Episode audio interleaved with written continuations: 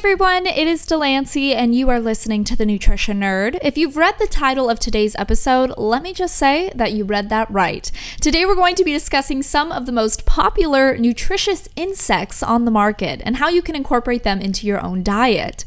So, the most obvious selections would probably be grasshoppers and crickets.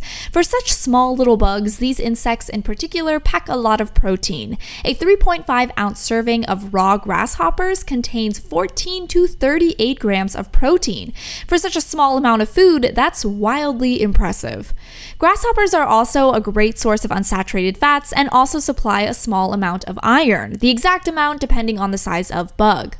How about ants? If you listen to my Food Cultures Abroad episode on Mexican cuisine, you might remember me mentioning how Aztecs used to eat ants during special occasions.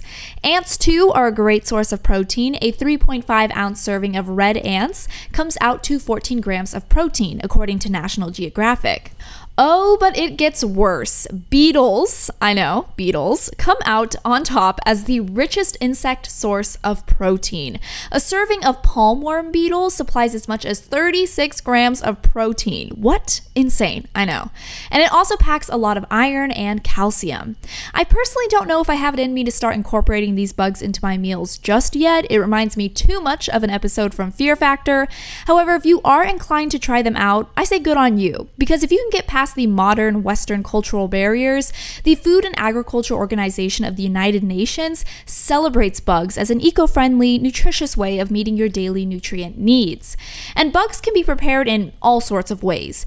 You can deep fry crickets, make cricket kebabs, make a mealworm smoothie, prepare a waxworm paella, or even bake chirp chips with cricket flour. I mean, the possibilities here are truly endless, people. While you're unlikely to find bugs for sale at your big chain American grocery grocery stores, you might get lucky at a local specialty market or international cooking store.